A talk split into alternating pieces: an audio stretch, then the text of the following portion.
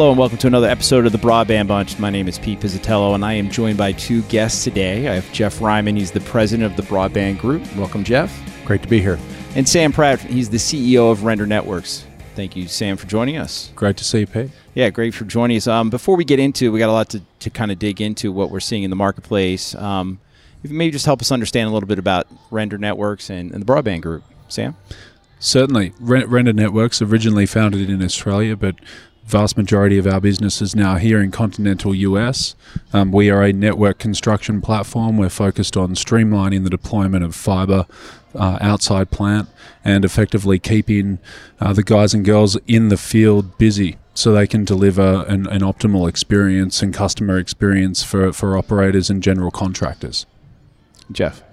Uh, president of the Broadband Group. We are a consultant advisory firm based here in Las Vegas, just down the street from the Calix Connections conference here.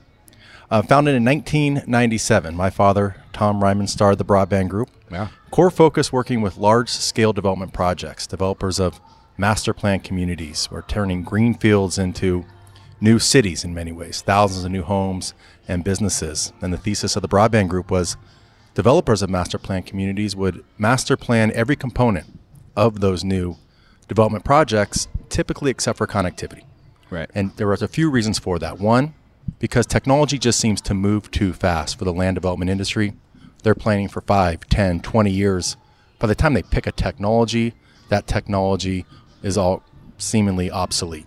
Well, the other reason is, is that connectivity is just outside the area of expertise of most in the land development arena. So, it's the thesis of Tom Reiman that developers should take control of that planning aspect as well, because connectivity is so critical into the way in which those communities live, the way they learn, the way they work, the way they socialize. A few leading developers really leaned in to that thesis, and through our work at the Broadband Group, we were able to design Verizon's first fiber to the home project. That was in 2001 at a master plan community in Northern Virginia, Loudoun County, called Brambleton. Okay. We did Qwest, which is now CenturyLink's first fiber to the home community in 2005 at Ridgegate, just south of Denver, Colorado, in Lone Tree. And we were in the Wall Street Journal when the first major MSO announced symmetric gigabit fiber network in the Tampa region Metro Development Group. That was Bright House, now Charter Spectrum. I tell that story because it's interesting about the history when looking to essentially change the math on traditional network build economics. The same thesis that we worked on with Master Plan Community now applies to cities and electric utilities. How can we identify opportunities for investment in ways that would not or could not occur on its own, allowing for cities, utilities, and developers to take control of their connectivity future?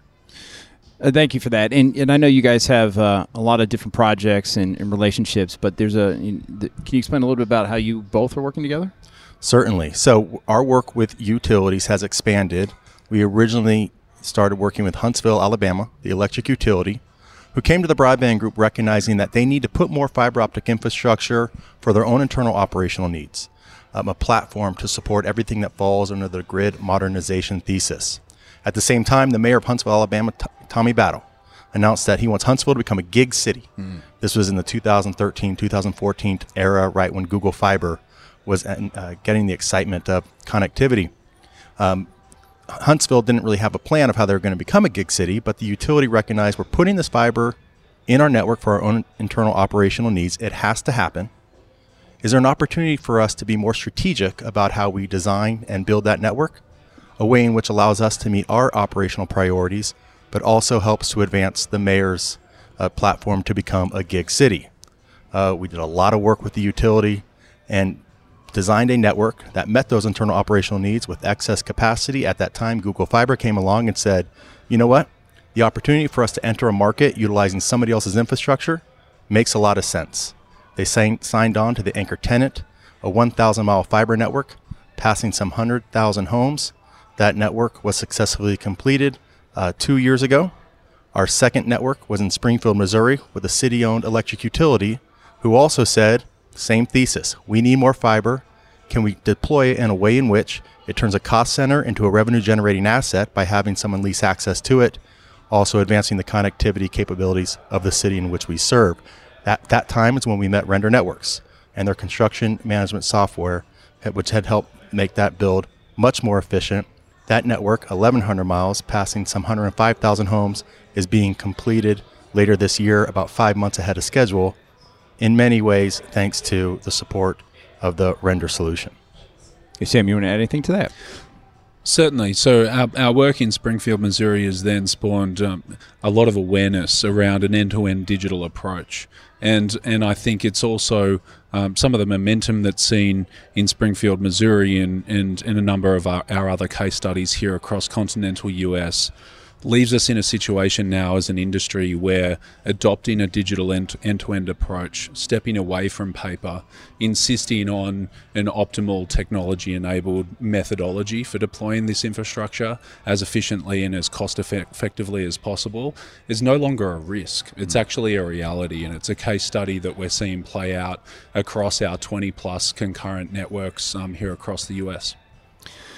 So Jeff, you, you mentioned thank you for that, Sam. You mentioned um, kind of the outline of your model, and there's a couple other models in the marketplace on how uh, co-ops, electricity utilities can move forward. Um, it, why the model that you prefer now, and what are some of the misunderstandings that you see in the marketplace? Well, first and foremost, we always say there's no off-the-shelf solution. Okay. Every market's going to be different. Um, the what we refer to as the utility lease model, where the utility builds out the infrastructure, for their own internal operational needs with excess capacity for a service provider to lease access was the right model for Huntsville. It was the right model for Springfield, Missouri, and it's the right model for Colorado Springs, Colorado, where we are just getting ready to commence construction on a 2,000 plus mile f- citywide fiber network in that area. I think some of the misconceptions are just around the fact that the, the benefits of broadband justify those type of investments in every case, and that's not necessarily true. We say this at the broadband group. We're often accused of being too negative.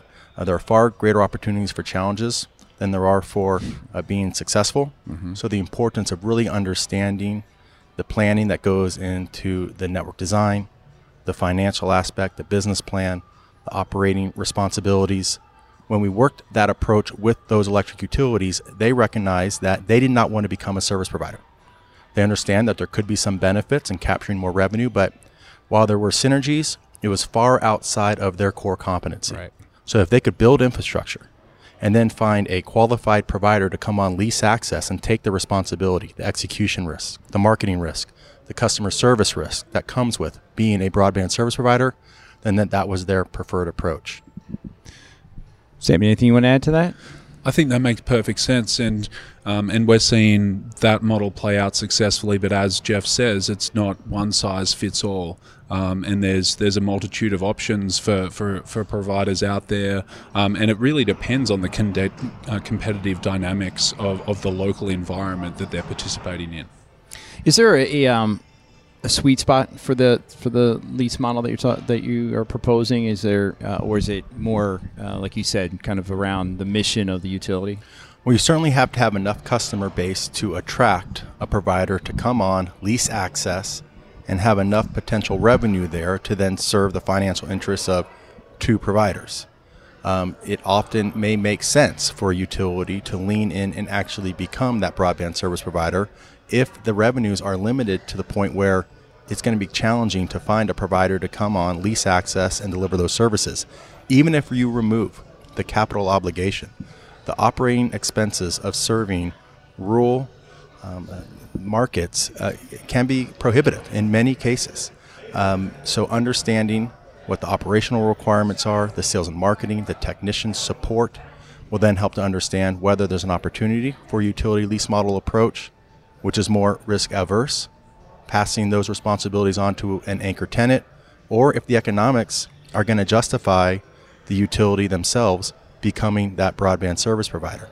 And it's not to say that the risks are insurmountable, but they should absolutely be understood and addressed up front, which will lead to more confidence in terms of the utility, the co op, its members, and lending financial institutions in terms of supporting that approach. What, what about sustainability, right? I mean, so Sam, we talked about the, you know the design phase. There's a lot of you know designing for affordability. I mean, so what are some of the best practices that you guys are seeing in this market? In terms of sus- sustainability specifically, yeah. well, uh, I think if we just think about the economics of a deployment and of delivering infrastructure, um, and the amount the amount of dollars in every in, in, in the amount of cents in every dollar that's invested in the construction phase, I think it's very important to consider right what's the optimal build sequence and um, and what's the best way that we can get uh, get infrastructure deployed as efficiently as possible, um, and to think about that really at the start of the planning process, as it's a it's a completely different um, different topic to, to what we're discussing around the right the right model, but it's further downstream and it's also a necessary consideration. Yeah, I mean, the, one one of the concerns I have is just over time. You know, there's a lot of uh, market belief that there's going to be a lot of quick startups, um, and then there's going to be a lot of consolidation, right? And there's also a lot of, I think, um, market op- waiting for failure, right? And and that that failure will then be amplified over the thousands of other successful deployments. You know, so how are you helping your customers kind of make sure that you know that we're building sustainable, affordable, lasting systems? Well, you know, it's interesting. You know, we're definitely proponents of the industry, but we have to acknowledge we're in a bit of a frothy industry right now. There's a lot of dough being put Yeah. in, both from the government side and a lot of interest in digital infrastructure by private monies. What we say at the Broadband Group is you have to respect the metrics of the industry, and what we, you know, we, we can be disruptive in terms of new models, like we've achieved with the utility lease model in Huntsville, Springfield, Colorado Springs, and other markets we like to say we're orderly disruptive. Hmm. We respect the metrics of the industry, and that's how we were able to get the anchor tenants such as Google Fiber in Huntsville and then CenturyLink Lumen in Springfield, Missouri. I'll share with you, we sat down with the leadership of CenturyLink. We introduced the opportunity in Springfield, Missouri, and the leadership looked at us and said, That's not the way we build networks, that's not the way we operate networks. Three months later, they signed on as the anchor tenant hmm. of that citywide build, which, for the first time, was them moving outside of their core incumbent territory to compete, head-to-head against AT&T in AT&T's incumbent terry.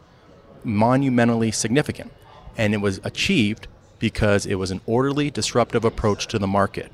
It wasn't this overly exciting, innovative Yeah. thought process. It respected the metrics of the industry, but helped them make an investment that would not or could not occur on its own. Yeah, do you think it's interesting because there is a lot of disruption and there's a lot of money flowing, right? And that's the concern is that what's going to happen in five years when some of these things just don't add up. Well, when there's this much investment, these many new projects, there will inevitably be failures, but hopefully there's a lot more success. Right. And the challenge is that the failures are going to be amplified by those who these investments are adjusting, uh, are disrupting their agenda. Right. So we just have to be prepared for that. As we say at the Broadband Group, structured and disciplined approach that respects the metrics of the industry, respects the fact that there's far greater opportunities for challenges than there are for success. As we say, when we look at new markets, we don't encourage to look at all the benefits that can be achieved. We look for all the reasons that the project could fail. And like any good investor, once you can then feel comfortable that you've controlled all of those predictable challenges, that's when you move forward with confidence. Now, you're going to be faced with new challenges, but we're not going to make the same mistake twice. And that's the benefit of the perspective that the Broadband Group brings over our 27 years of helping to guide these type of deployments. So, Sam, talking to the um, management or directors of utilities and co-ops, you know, what should they be thinking about today? You know, as they're considering this broadband journey. Yeah, fantastic question. And and look, I think there's traditionally there has been a logical separation between like feasibility and business plan, which which I think Jeff has spoken to to really well today, um, and then the design phase right into construction. Generally speaking, there is a logical disconnect between d- design, construction, and then ultimately handover and network operations. I think operators are very well advised to not only think about some of the challenges that are making headlines in the industry today around mapping and, and around and, and around data, put, but to actually look further down the project lifecycle into construction and ultimately um, into a customer experience type type challenge. So, in a more competitive environment, when there's multiple operators all targeting a 30% take rate, it's going to come down to customer experience. And it's not, not only symmetrical speeds that they're going to look at, they're going to be looking at their connection experience and, um, and everything that you can bring in, in a long term customer lifetime. And um, to start thinking about that early in the journey is absolutely necessary. And it really does begin not only with design but with construction activities. Um, when our customers across across the US start building, that's when they start taking sign-ups. And so all of those experiences and, man- and managing those those communications effectively, understanding durations when a customer can be connected, Right. is imperative. Right, Yeah. first impressions count. So managing expectations and thinking customer centric first, right? Absolutely. And just thinking beyond some of the headlines that we're seeing in the industry, we've got this confluence of events where um, there's a significant amount of private funding matched up with public purse funding, both at the federal and the state and the state level. Um, I agree. It's a, it's a buoyant industry, is one way of putting it. Let's hope it's not a bubble. Yeah. Right. Um, but there's certainly a, an abundance of opportunity. When there's a set of circumstances like this, we have the ability to collaborate really effectively, and that's a great thing. Um, but thinking beyond some of the mapping challenges, but through to right, how are we going to optimize that customer connection experience? How are we going to digitize not only the workflow, um, but ongoing uh, deliver world class services? So Jeff, I want to come back to the utility lease model that you that you introduced. You know, um, there I think there is some confusion around how it relates, or is it a, an open access like model? Uh, you- what's your perspective on that? So open access is a term that's been around now for probably a couple decades here. I understand it has good success in European markets. Um, you know, the regulatory uh, market here in the U.S. is much different than it is over in Europe. Naturally, I understand there are some successful uh, open access model deployments here in the U.S. We're not necessarily proponents of it in the markets in which we serve, but not to say that it's not the right model in some markets. Uh, when folks look at the utility lease model, it does have um, some parallels to open access in that it's uh, the utility building out the underlying infrastructure and then a tenant or tenants leasing access to it.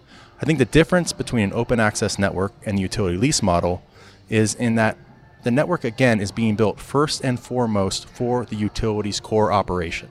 And they're putting in an appropriate amount of excess capacity that allows for a tenant to lease access on that infrastructure.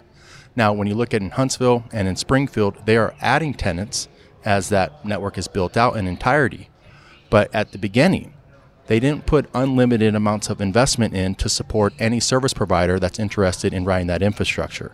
They had a structured approach to build out the network for their grid modernization thesis with the appropriate amount of- investment that allowed for a anchor tenant to come on and lease access, once again turning a cost center into a revenue generating asset and then meeting the connectivity requirements of the city's residents and businesses. What's also important about our model is the service providers that it attracts. In Huntsville, Google Fiber. In Springfield, CenturyLink Lumen. In Colorado Springs, Ting, whose parent company Tucows and is publicly traded on the Toronto Stock Exchange, are the anchor tenants. Why is that relevant? Well, first and foremost, those companies have the balance sheets to be able to weather any changes in the economics.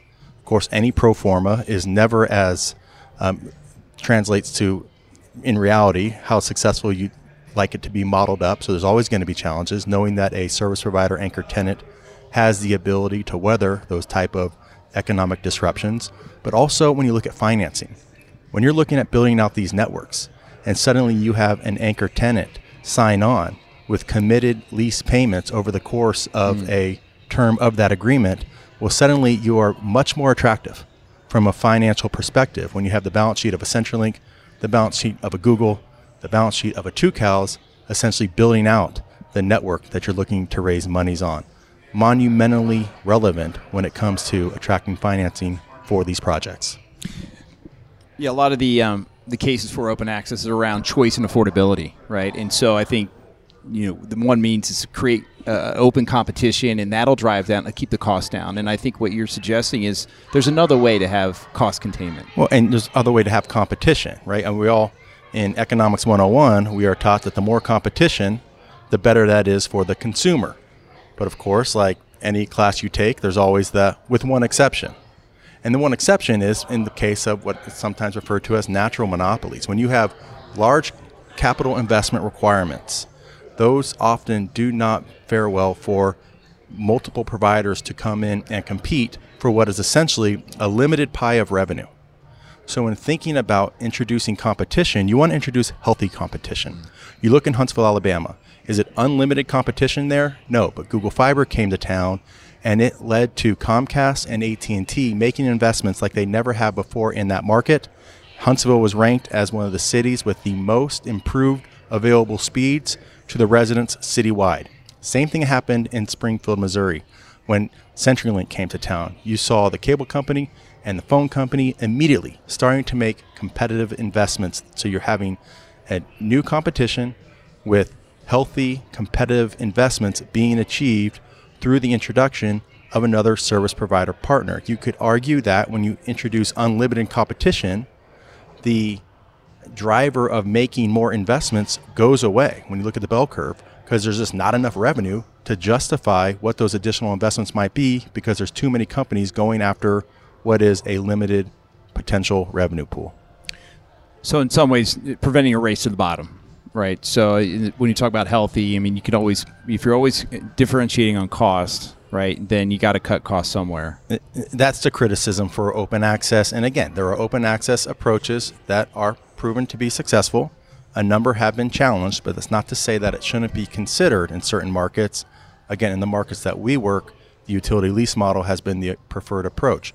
We represent co ops um, throughout the Carolinas where the co op themselves are becoming the broadband service provider because, as I mentioned, just the amount of customers doesn't ne- allow for a second provider to come on, utilize that infrastructure, and then share the revenues in a way in which it would be sustainable for both. Yeah, so we've mentioned Springfield a couple times here. Maybe you can give us a little background on what's going on there. Yeah, no, please. Um, we're very excited to talk about Springfield.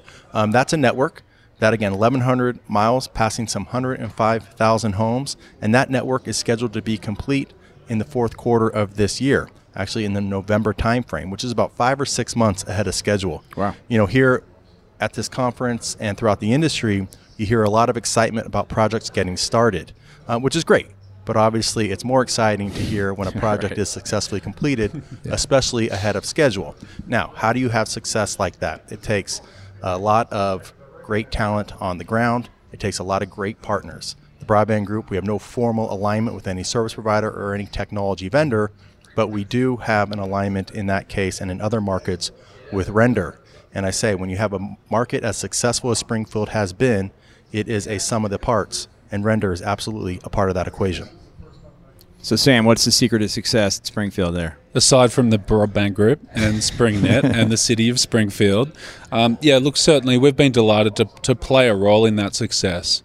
Isn't it refreshing to hear about a project finishing ahead of schedule yeah. and a project finishing below budget as well. I don't think you called that out, Jeff. But um, just in terms of the investment, you know, it's it's a solid six, seven, eight, nine figure investment um, in the city of Springfield. It's not only connecting 105,000 homes and businesses, it's also co- connecting all of their utility infrastructure for the city of Springfield, which, which SpringNet is, is there to augment.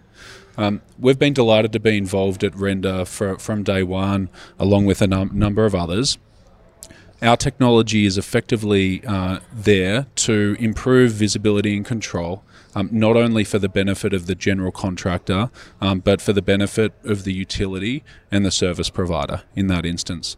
You know, what does that do with improved visibility and control? Really down to real time insights on what's happening in terms of the deployment of the infrastructure in the field. Um, better decisions can be made.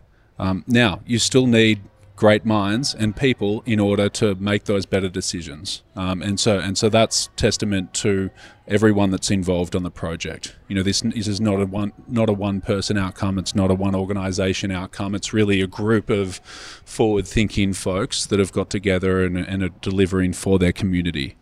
I think it's representative of the opportunity for all of us in the industry right now where um, there's a unique set of circumstances where funding isn't a problem where there's enough to go round, where we've got uh, enough capacity in the industry to collaborate really effectively and to deliver outstanding outcomes for uh, for communities. And you know, I'm very pleased to say that that's taking place in Springfield, Missouri. Yeah, it's really exciting. I would love to get Springfield on the show and, and kind of get their view on the whole thing if that's an opportunity. Sure. Um, just last question. So we've talked about a lot, and there's a lot of uncertainty and a lot of excitement in the marketplace. Um, a year from now, you know, um, is the market uncertainty going to slow us down? Are we going to accelerate some of these projects? Are there going to be more successes than losses? What's your thoughts on that, Jeff? So the challenge of this industry is that it takes some time for some of the challenges to really emerge. So no, we've got a couple years of runway before some of those challenges will really be introduced and made more evident. And again, I don't want to come across too negative, um, but we do need to again respect the metrics of the industry, appreciate the challenges that can be predicted, and then put forth a strategy that addresses those challenges, positioning the projects for success.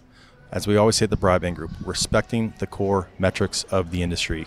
We cheer innovation, but when innovation comes across of completely trying to change the paradigm, then it's going to be a challenge of seeing those type of approaches be successful. So, a structured and disciplined approach, respecting the challenges that can be predicted, and then moving forward with confidence on a path that incorporates lessons learned and best practices of those projects that have proven successful. Sam, your thoughts on where we are from a year from now? a year from now, um, in terms of capacity for the industry, there's a lot that's been said around the funding. Um, that said, we're already at a point right now where supply chain constraints are a real factor, labor constraints are, are, are a real factor. Um, I was at a conference in New York last week uh, where where Greg Maffei from Liberty Media was speaking. Um, they have a, an interesting perspective through Charter, uh, through Charter Communications, and the observation was that at the moment, in terms of home passings, the industry is delivering delivering around 450,000 home passings a quarter. Um, and is that going to grow by 3x along with funding? Probably not. So the funding is is certainly coming, but we're already at a point where um, where we're delivering at or near capacity, and so I think that really. Uh, means that it's incumbent on all of us to do everything that we can with the resources that we have. I think all opportunities to be more efficient, um, to deliver cost savings, to deliver schedule savings need to be taken really seriously, and, and we're thrilled at Render to be part of that solution over these coming years. Yeah, and I appreciate that. And I think, you know, it, a lot can be said about the unique partnerships that are forming, right? I think it's a lot different than it was 10 years ago, five years ago. And um, you guys are a good example of that. And sharing those use cases of people that have figured it out, right? I mean, that's the great thing about these conferences is it's such a tight community and the opportunity to help everybody learn from each other, I think is invaluable, right? So, you know, we've been listening to Jeff Reiman from the, the Broadband Group and Sam Pratt from Render Networks. Gentlemen, I appreciate your insight. I look forward to maybe we get Springfield up here and some other uh, customers that you're dealing with. But thank you for your time. Tremendous. Thanks so much. Thank you.